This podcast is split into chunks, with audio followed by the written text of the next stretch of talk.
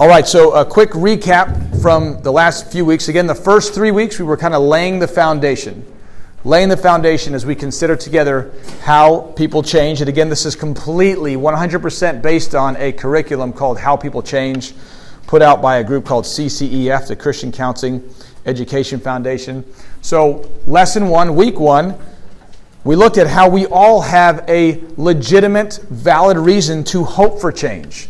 That's not a false hope. That's not a pie in the sky hope. We actually have good reason, according to Scripture, for true change to happen, right? And we talked about how salvation past and salvation future gives us a deep confidence and hope as we struggle and grow in the present day today. And so the fact that we were saved, the fact that we will be ultimately in the new heavens and new earth and fully sanctified and glorified in Christ, that has great implications for today. The day to day battles and challenges and joys of daily life. So that was week one. Week two, lesson two, we considered the person who changes us. The person who changes us. How do we have this power to actually change? Well, it comes through the person of Jesus Christ.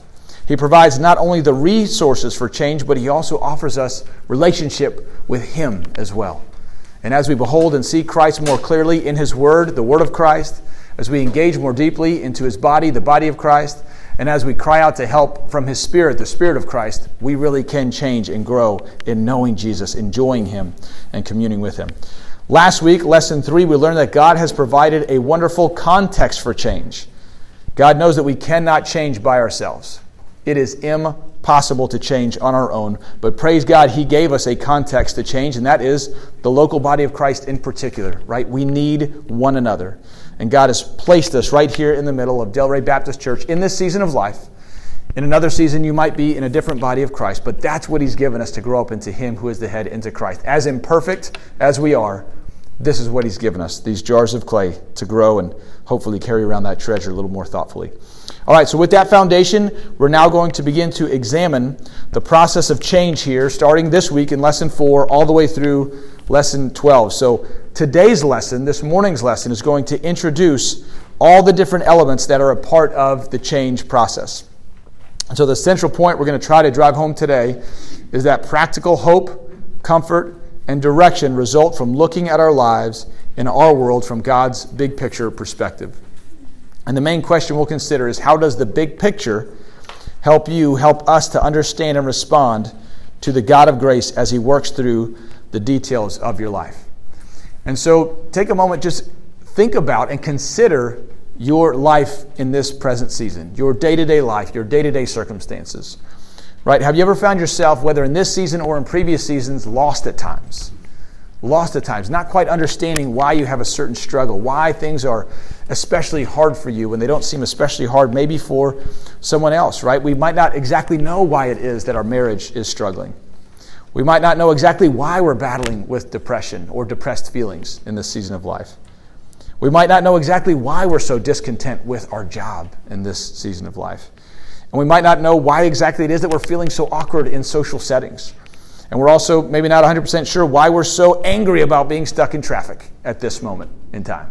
Sometimes there's ways in which we can feel stuck in what we think. Any examples you wanted to add to the daily life piece that can happen that we feel stuck? Too, like I think another scenario that we all feel really probably is when we have those addictions or certain sins, right? These setting mm-hmm. sins, we might call them. That it's just like I, I know that I don't want to have these lustful thoughts and actions. Like I know that I'm dealing with food the wrong way, but I feel like I can't stop.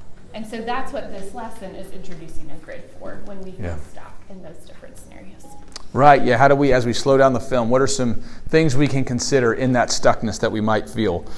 And so, you know, think about it. If we're if we're lost in the middle of a big city, right? If my first time into DC, wow, that was a maze. That was a labyrinth. I literally I wasn't sure if I was even going in circles because I couldn't even find a circle.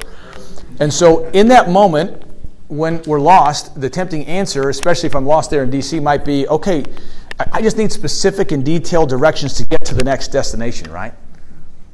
We can feel that sometimes, and that can be helpful in that moment. But what we really need, what I really needed, was a helicopter overview of the whole city implanted in my mind, right? I needed to see the big picture so that in any given moment I had a sense of where to go and where I was lost and where we needed to head to.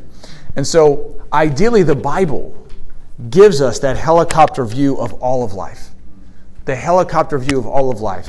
And oftentimes the Bible might not feel like that to us. It might feel like a random collection of stories, of poems, of teachings, of commands.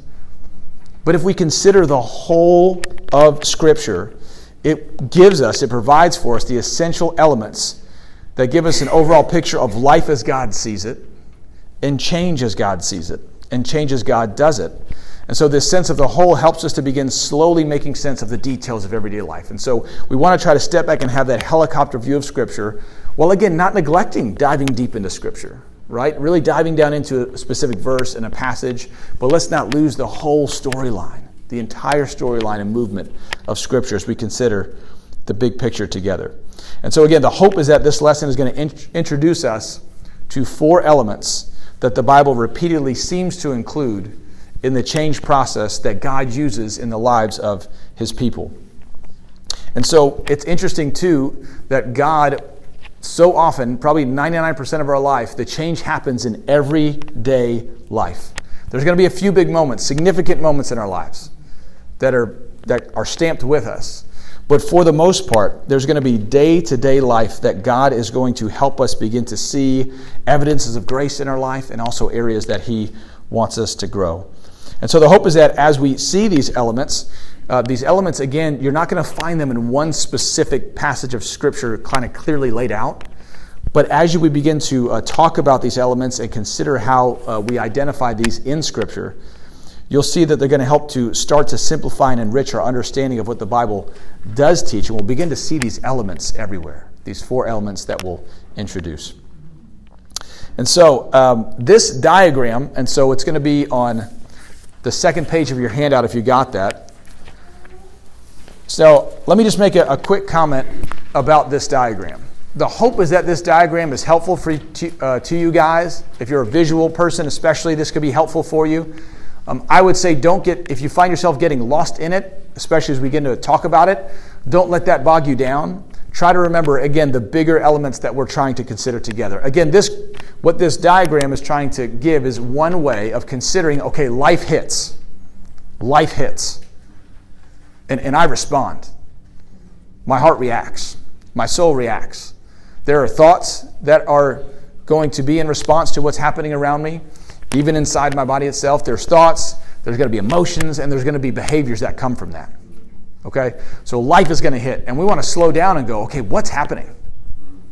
What's happening around me right now? I'm responding to something, or I'm not responding to something. What's happening around me? And now what am I seeing come out? Now, again, we have to recognize our kind of you know personality bent in this, even our family upbringing in this. Some of us are going to be more bent to go straight external, and we're going to look at the injustices happening around us. In many ways, that can be a strength, right? Praise God for those that really are seeing injustice and wanting to act on those. Some of us could use a little bit more of that bent of acting on injustice. So know your bent. Are you more external, like you're looking outward, got to fix this? Or are you more internal? You're someone who's actually more prone towards morbid introspection life hits, something happens, and oh man, that's a sinful response. Gosh, another example of what a failure I am. Another example of how I just can't do this Christian life as easily as it seems other people can. Again, or the other side of that spectrum is, oh, life's happening. You know what the problem is? The biggest problem is out here. And I would say, maybe, maybe, but don't miss what's happening under the hood in our hearts as it responds to daily life. So, again, that's the bigger picture here. How do we try to think well about when life hits and what needs to change? So, this is one approach that is helpful, but again, all four of these things that we're going to discuss are things you'll always want to consider, regardless of how it is you do that and how you put that together. So, first off, we'll talk about the heat. The heat. And what that is talking about, that'll be kind of at the top of that diagram there. All the heat's saying is okay, what is your situation? Right? You and I are always reacting to things that are happening around us both the good and the bad, right? The promotion and not knowing where the next paycheck's going to come from. The relationship that just had a really, really encouraging time together, and the relationship that is just fractured and seems like there's no way forward. We're all responding to the situation. So, what is the situation? What's the heat of life? The external. And I will also say, uh, I would include in the heat even our bodies, right? We're embodied souls, Scripture talks about. So, our soul is embodied in our bodies. That's part of who we are. So, man, am I feeling especially healthy? You've been, you know, consistent in the gym, praise God, you know, 29 days into January. That's great. Or it's like, man, I've, I've got chronic pain. I haven't been able to do anything physically for the last several years. I'm racked by a certain ailment. So, again, what's your heat? What's your situation? The second one, you want to talk about the thorns of life that we might see when uh, heat hits? Mm-hmm. Yeah, so thorns, keep in mind that they're growing out of something, but often that's our first clue. Like, oh, I'm feeling really anxious right now. Or, oh, I just responded by yelling at my kids. That's not right. I don't know maybe why yet that isn't right, but those thorns are kind of our first clue that something is growing out of our hearts that doesn't image Christ. So the thorns, you can see they're the other side of the diagram here, the side that we want to move away from. And so, again, it's just helpful to remember that these thorns are going to be growing out of something because we're never passive. Our hearts mm-hmm. are always active. And so we don't want to blame it on our circumstances. And we don't want to turn too introspective as well because we don't exactly know right away. Usually, we don't know right away what those thorns are growing out of. It takes time and help and prayer and help from the community. Um, yeah, anything else you want to say about that? No, I think yeah, that's good. And again, the thorns. There's often going to be that revealing of like there's there's something in me. Like I'm expecting something, I might be craving something, I might be demanding something, I might be believing something. And again, uh, real quick way to think about desires like desires could be very good, right? For those who are in a season of singleness and they desire a spouse, that's a good thing to desire. What sin can do sometimes, though, is take our desires and make them demands. How am I supposed to love God and love people well without this thing in my life? I, I, I'm sorry, need. Sorry, desire goes to need. I need this. I need this to walk fruitfully and thoughtfully in my life with Christ. And then the need might become over time a demand. I have to have this, and if I don't get it, there's going to be some punishing behaviors that will come out, either on yourself or on others.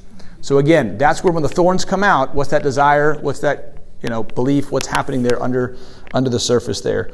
And maybe Go ahead. Real quick, I think that this is going to tie in real well with the sermon later um, this morning when we talk about um, idols and how yeah. we shall have sure. no idols, right? So another way to talk about these thorns and how these thorns grow up is they grow up out of potential idols that we may have in our hearts. So the thorn is like the, uh, uh, you know, flashing light. Look under the hood. Something's going on in your heart. Mm. That'll give us a clue to reflect.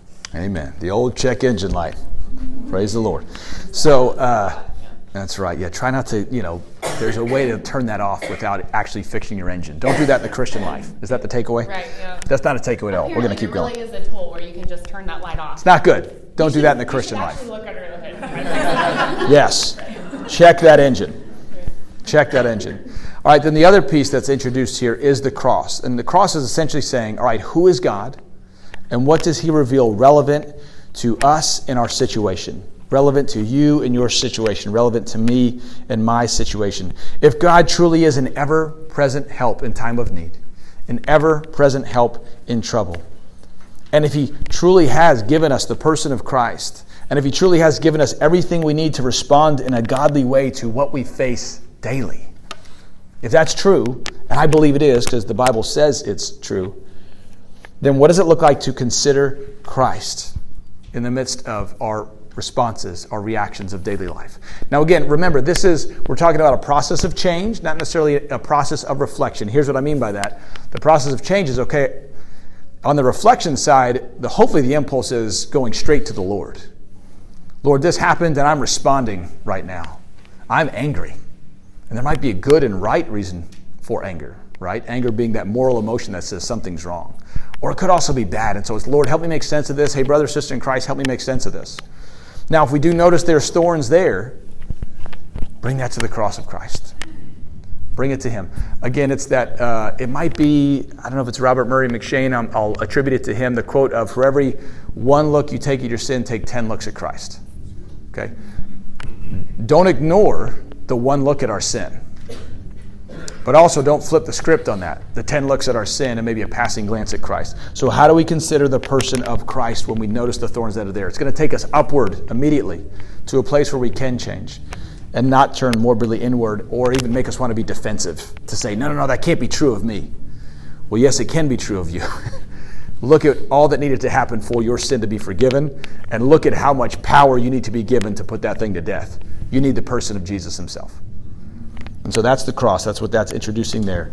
And then the fruit. You want to talk about the fruit? Yeah, I think so much of my Christian life has been trying to move from thorns to fruit all on my own. Like, I see mm. thorns in my life. I know that was wrong, that I got angry, and then I just try to squeeze out the fruit in my own strength of, okay, I need to not be angry. Try really hard to put that to death. And so, what's so beautiful is it is the Lord, it is His cross, it is His grace that moves us from one side of the diagram to the other, which makes so much sense, right? Because if it were us that squeezes out this good fruit, then we would get some glory from that. Like my life, my sanctification would be like, wow, good job, you're crushing it as a Christian, instead of, no, I really I can claim no glory for anything good in my life because it's only through the cross that this fruit has grown. So the fruit again is going to be because of what Jesus has done, we can respond to the same pressures in a brand new way. So maybe my heat of singleness hasn't changed, but the Lord is growing in me this peace where I trust Him more. And it still hurts. It's not that it doesn't hurt, but there's something about Jesus that is becoming more and more precious. Like mm-hmm. he's with me. I feel him with me. And his mm-hmm. his presence with me is really what I ultimately most need. Or, you know, would love to have maybe more children or would love to have a child. Maybe that heat there is still present in your life, but the way God has been changing you, again, you feel his comfort, you feel his peace with you, and the fruit that's coming out of you is turning from like an anxious striving to a, a rest where you see oh i used to get really really uh, maybe upset when on social media i saw other friends or other people post pictures of their babies now it doesn't bother me quite as much. I, I feel like I can be a little bit happy for them now, right? Like that's good fruit that the Holy Spirit is growing out of you, where the situation maybe hasn't changed, but the way that your heart is able mm-hmm. to respond um, is changing by His yeah. grace. Amen. No, that's great. And just uh, kind of to tie it a little bit into last week when we talked about community. Um, again, we're talking about the roots, and the roots are just the little at the on the thorns part of the diagram, there's a minus. On the fruit part, there's a plus. It's talking about the roots, right? So you won't see the word roots on there, but it's talking about, again, those underlying things under the hood, the beliefs, the, the desires, the demands, all those things. So um, we, it's hard for us to know what another person's root issues are. It's hard to know where that root's coming from. It's easier for us to see, though, the things on the surface, right? The thorns and the fruit. And so that's where, as the body of Christ, we want to be, uh, be willing to and able to enter into to say, when you see an evidence of grace in somebody's life, hey, brother, sister, thank you for serving. I see you behind the scenes serving. Thank you. Like, we want to point that out. Or if you're walking alongside a friend and you're like, hey, you seem, I don't know, you seem like you're just able to, in that moment that would typically lead to such anger and frustration for you, you seem a little more patient than before. I want to Praise God for that. Or on the thorn side, like, hey, you seem a little bit more irritable than normal.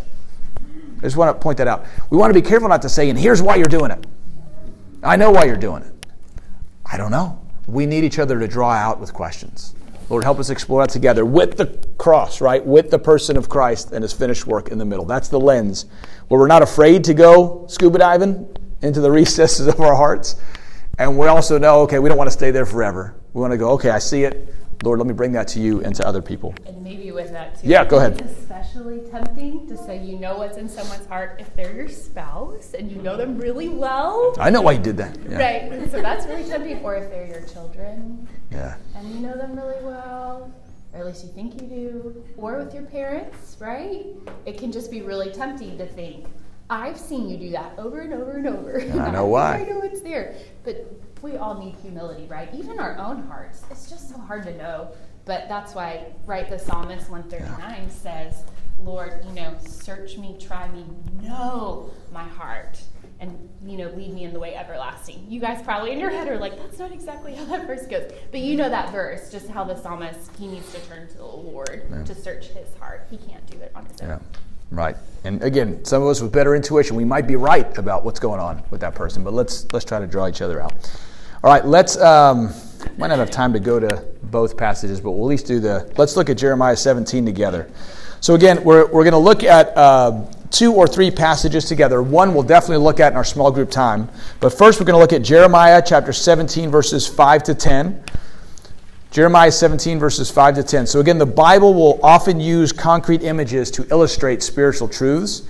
And so, Jeremiah 17 is where we get this imagery that is filling in the diagram from. So, again, you're not going to see the whole diagram in Jeremiah 17, but you'll see why these images of heat and thorns and cross and fruit are so helpful. Can someone read for us Jeremiah 17, verses 5 to 10?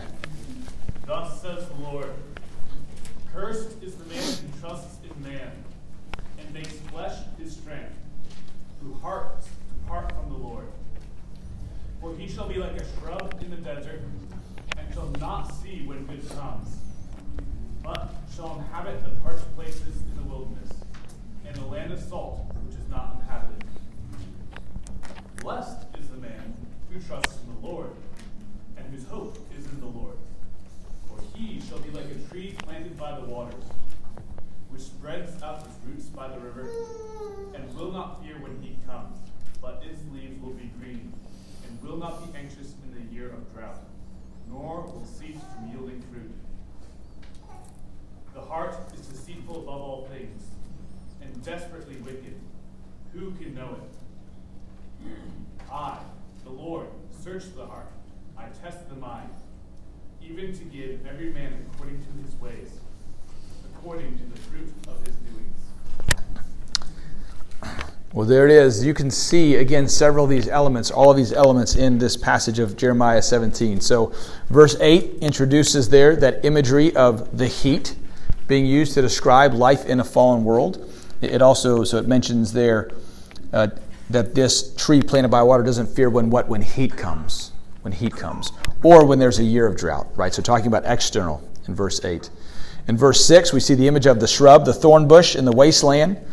And again, there's no fruit on thorn bushes. And so, what this is trying to show and give us a picture of is the person who is not considering the Lord and is turning away from the Lord in any given moment situation and there is no fruit that can be produced but only thorns. Verses 5 and 7, we see this kind of clear reference to the Lord Himself, right? He's the Redeemer who comforts, cleanses, empowers those who humbly trust in Him. And so that part of the passage is, we see that there represented by, by the cross itself. So you see that how we need the Lord, right? The man who trusts in the Lord. And even at the beginning, thus says the Lord. This is wisdom coming from the Lord to try to help us understand and have a picture of what this can look like. And then also there at the end, verses 9 and 10, it points out that God doesn't just focus on our behavior, He doesn't just focus on the external. Right? It's good and right for our behavior to grow and change over time, but that's not ultimately where God puts the emphasis, right? Where does He put the emphasis there in verses 9 and 10? What word do you see there being talked about? The, the heart. And in Scripture, the heart is the center of who a person is. The, the heart is where thoughts, feelings, and actions all overflow from. The, the heart is not just talking about affections here biblically in Scripture, it's talking about the center of who we are. So God doesn't ignore the behavior, right? Behavior is important. But let's try to go a little bit deeper and try to understand what's happening under the surface of our heart. So, again, the heat, it's the person's situation, the real world with all of its difficulties, blessings, temptations, and enticements. Then, of course, there's the thorns again, the person's, this could be our ungodly responses to a situation, which includes behavior. It includes the heart that drives the behavior, and then there's consequences that follow. Now, quick word on consequences. Consequences become the next now touch point for us to either respond in a thorn like way or in a way that, that shows fruit. Right? The consequences, both the consequences of good and the consequences of our sin, are now the next touch point for us to begin this process again of considering how we now respond to that. And again, we have the cross, right? The presence of God and all his redemptive glory and love.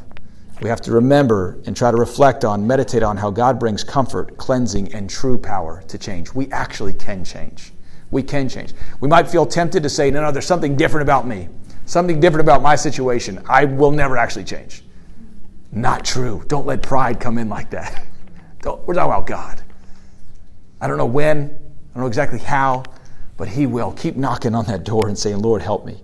Lord, grow me. And then there's the fruit, right? The person's new godly response to the situation as a result of God's redemptive power at work in the heart. All right, so um, we, if we have time when we come back together, we'll look at, uh, again, an example of this in 1 Samuel 17. But I want you guys to have time in your small groups together. So here's what we're going to do break up into groups of, let's say, two to four. Five is okay. If, if you uh, end up with five, that's fine. One is not so much. So two groups of two to four. Uh, you'll have it there on that third page. Now, again, it's tiny print. I don't know if you can fill this out well, but together you're going to be looking at 2 Corinthians chapter 1 verses 2 to 12. 2 Corinthians 1 uh, 2 Corinthians 1 verses 2 to 12. And you just walk through that. And what elements do you see when it comes to heat? What's the situation? What are thorn responses that either you see in the passage or that Paul would be tempted to respond to, or that you could see someone responding to in a thorn like way to what Paul describes in 2 Corinthians 1. And then also, where do you see some fruit of that and the consequences? So, you guys, uh, let's try to take 10 ish minutes to work through that together, and then we'll come back together for some Q&A. So, we'll break up in our groups of two to four ish. All right, so let's just, we'd love to hear from you guys, maybe one or two of these from your groups for each of these four elements. What are some things you saw when it comes to the heat of 2 Corinthians chapter 1. So, what did you see about Paul's situation? What's the heat? Maybe one or two things about that. Yes? Like he was talking about affliction in Asia. Affliction in Asia, right. So, things were hard, right? There was suffering that was going on. Amen. Big fist bump for that. All right. Another one that's helpful eh, heat that you guys saw in this passage.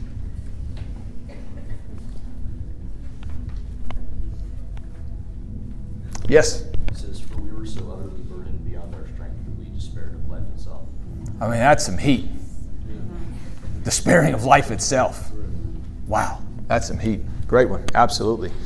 Yeah, and even the way in which there was, uh, you know, there in verse 12, just even some of the uh, extreme criticism that Paul even experienced there. All right, um, so what are some, when you think about the thorns, right? So, based on this situation, what could have Paul wanted and believed in his heart? What, what are some of the thorns or some of the, the sinful reactions that could have happened with Paul here, despairing of life in the midst of affliction during this missionary journey? What are some, some thorns there that you guys consider together? Yeah, Jason. Could have, could have pulled Elijah, all right, it's enough, God, just kill me. I've, I've suffered enough, ready to die. Great connection. Great connection. Very natural, understandable response there. I'm done. I've done too much. This affliction is too great. I'm ready to ready to be done. That's great. Anyone else? Yeah, other potential thorn responses that would have been understandable in this situation here with Paul.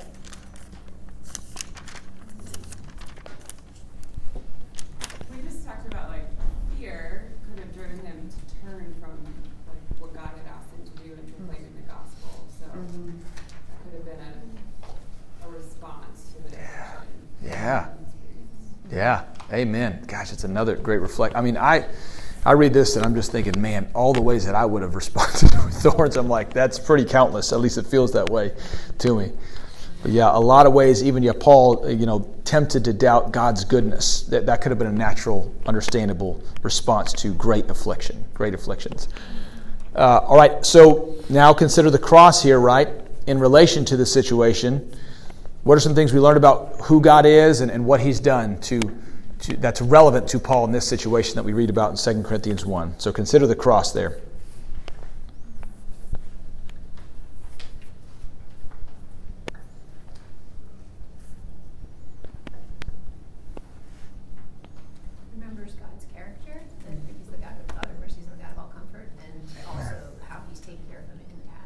Amen. Yeah, both God's character. It's one of the most important things we can remember in any situation is God's character. But then, yeah, very helpful, Becky. He also then considered God's faithfulness in the past to Paul. Two wonderfully beautiful moments that, that will help us in any situation. Someone else, something as we consider the, the cross relevant to Paul and his situation here. He says there, his hope is unshaken. Mm. His hope is unshaken because of who God is. Amen. His hope's in the right place. Yes.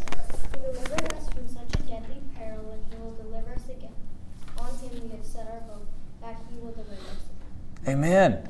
That touches on, it's beautiful because it touches on both the past deliverance. And so, in light of that, and it's saying He, it's putting it to the Lord, He's going, He'll do it again. He'll do it again.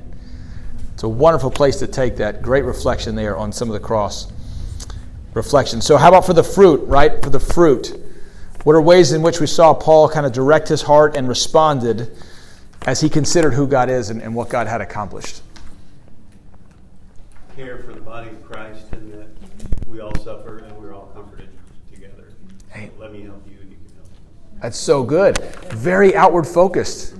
Great point, Pat. As he went upward to the Lord, right? That's that cross reflection, that person of Christ reflection. It helped him to be outward. The sparing of life itself. Who was Paul thinking about? Other people. That's supernatural.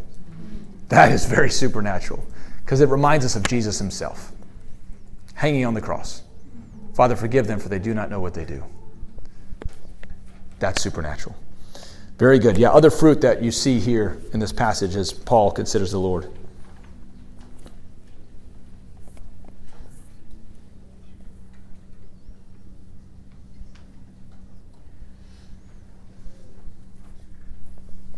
Simplicity and godly sincerity. Simplicity and godly sincerity. Amen. Yeah, a fruit. You get to see that fruit, that evidence of grace. And again, some encouragement we could even provide to those that we're invited to walk alongside in the midst of hard times. When I'm talking to somebody, if they've said, Hey, Danny, can we meet up to talk about this difficult time in life? It's an easy opportunity to point out an evidence of grace. Hey, I just want to praise God right now that you reached out to me. That's wow. praise God. Because let me tell you, sin and Satan do not want you reaching out to a brother in Christ in this moment or a sister in Christ. He wants you to stay inward and isolated. God's working. God's working. So again, it's not that we're fully where we need to be, but let's point out the evidences of grace as they're there.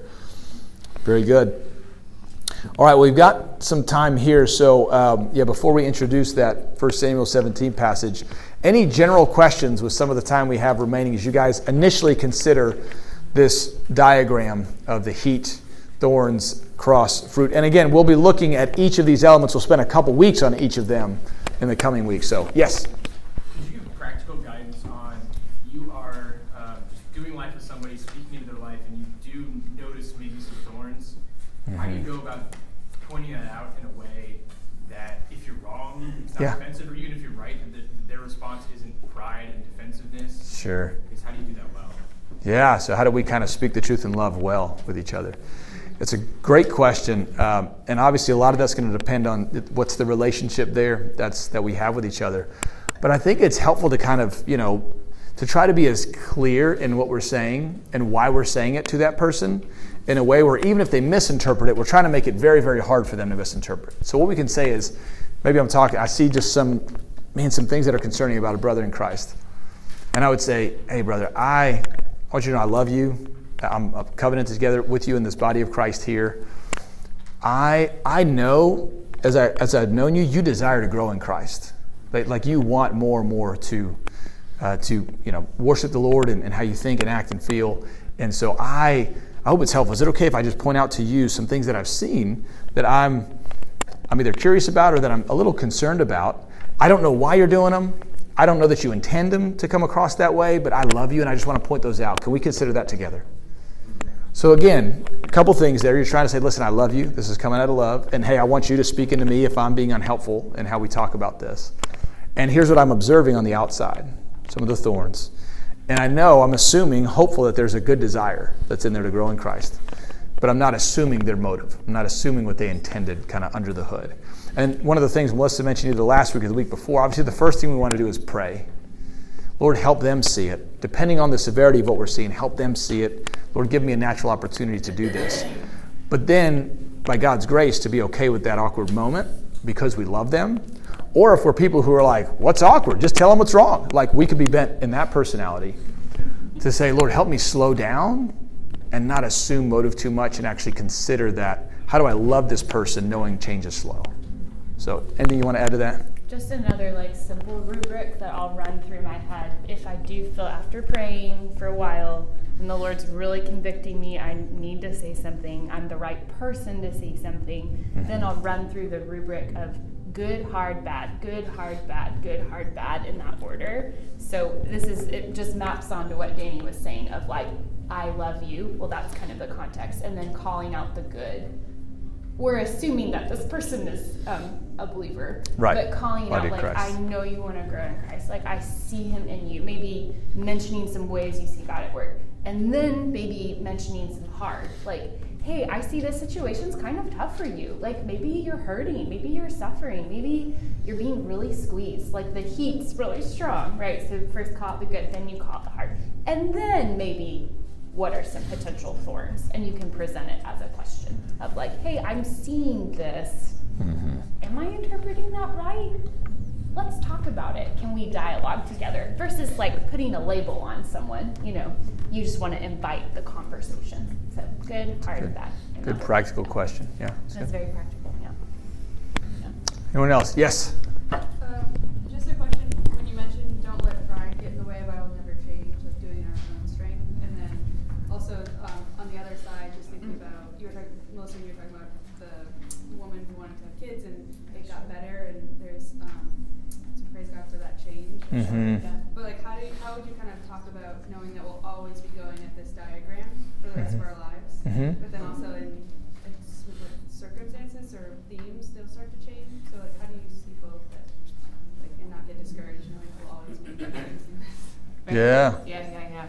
Um, I think one way to think about it is that, you know, it's like that whole idea of the Galatians 5, like the fruit of the Spirit and how it really is fruit singular. So it's all going to be growing together in different stages and ways and Mhm. varying amounts. Yeah, so maybe I don't know if this is what you're saying, but thinking through, are you presenting some of the question of like maybe in one certain situation you see God refines you and you have a lot of patience. And then God puts you in another situation that's really hard, and then you're like, oh, I lost all my patience. Now I'm like really irritable. Is that some of what you're touching on? Yeah. Yeah. Or, or you'll always have thorns that you'll be trying to. Mhm.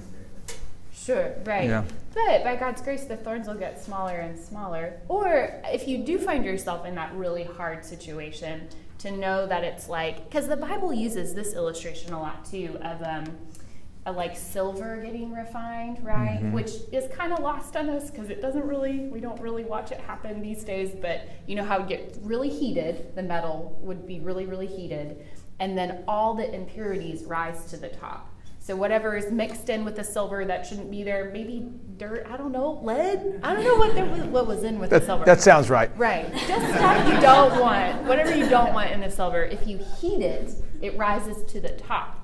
And so then you can skim it off. So maybe thinking about your question that way of like, oh, I see this like dirt on the top. Like, what's going on? It doesn't mean that you've regressed in your Christian life. It might feel like that. Mm-hmm. It's just what is God drawing to the surface? It's because He's going to skim it off. And you're going to look more and more pure and clean. And you're going to reflect Him more and more, just like silver gets really shiny as it gets refined. So, hmm. so maybe remembering that, like if you feel like, ah, oh, there are the thorns again. Well, God's allowing me to see them because He wants to get rid of them. So instead of being discouraged, well, we will be discouraged if we look at ourselves and our own resources. But if when I see those thorns, I turn straight to the cross and I see, but Jesus paid for this. And Jesus is showing me this because he mm-hmm. wants to change it. Then I can have hope and I don't have to be discouraged when I see those thorns. Is that Yeah. kind of what you're asking? Yeah, yeah. Okay, Yeah, sorry. amen. Okay. Yeah, and I'll kind of say to that, even just in my own life, it's how can how can I see the cross bigger? How can I see Christ bigger throughout my life? As that continues to grow, then the focus won't be as much like ah stuck in the cycle again. What's wrong with me? This is so exhausting. It could be like, oh, this is what God uses to grow me into Christ, and that's good. I'm hopeful. He's going to finish it, and as He does, every in from one degree of glory to the next, I can experience joy in Christ, freedom in Christ, peace in Christ. And so, yeah, Lord, let's go to work. Let's go to war. Versus, oh, I'm tired, or man, this is, I'm just never going to get it. And so again, who's Jesus? Because I can, when, when self, when I'm at the center of my system and I'm thinking of myself more than the Lord, my successes and failures, it can feel more deflating than when I think of who, who God is in Christ. So That's maybe good. just one more thought because it really is such a great question. It's a great Like, question. There's so many themes Yep. there, but just the fact that like God uses this this process is really like let's not miss it that He could just in an instant Yep. transform us to look perfectly like Jesus and have no more sin. Mm-hmm. But that's not how He changes us. And so, why? And there are a ton of reasons, right? Like he's growing our awareness of our sin, he's showing us the preciousness of Christ, he's moving us towards dependence, but just the patience of God, I think, is a really good thing to keep in mind. Mm-hmm. Amen. He bears with Slow. me, and he loves me, and he is changing me. He loves me so much that he's he's even allowing some of this to remain Mm-hmm. so that I can grow in my awareness and look more and more like him. Yeah, it's good. Yeah, I think it's a good point. The thing to my mind too is, um, in my own life, is just, if I'm counseling, you know, it's, it provide an opportunity for us to reach out to the body of Christ for help? Say, hey, brothers, sisters, can you pray for me? I'm weak in this area.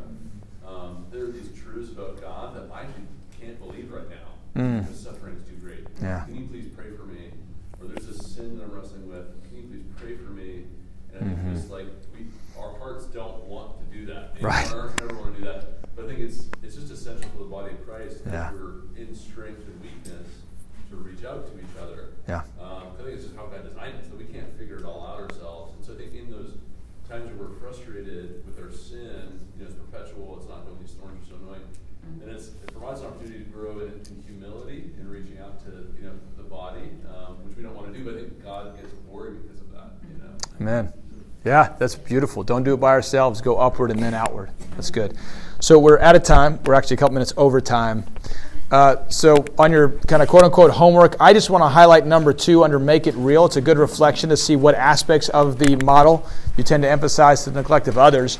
And then also, we didn't get a chance to look at 1 Samuel 17, Goliath, Saul and David. Did you want to mention something real quick on that before I Just us you- out? If you want more practice on this at home, if you just want to dig into the scriptures, um, I think Goliath is a great example of heat.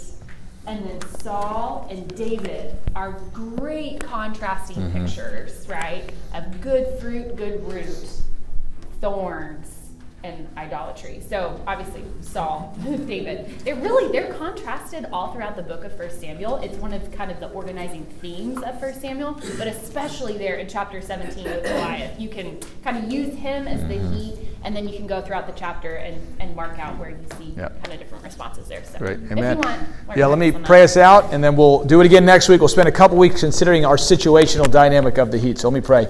Father, thank you again that you are such a patient God. Thank you that because of your Spirit, we actually can behold and see Christ. Help us to see you and see Him more clearly, again, through your word and the body of Christ by the power of your Spirit. And help us to consider the ways in which we see the thorns and understand why they're growing and what does that look like for that to become fruit. And help us to not turn to inward and morbid introspection or never slow down enough to reflect on what's happening in our heart. Thank you, Father. We love you. Thank you for loving us so intensely and so deeply. In Jesus' name we pray. Amen.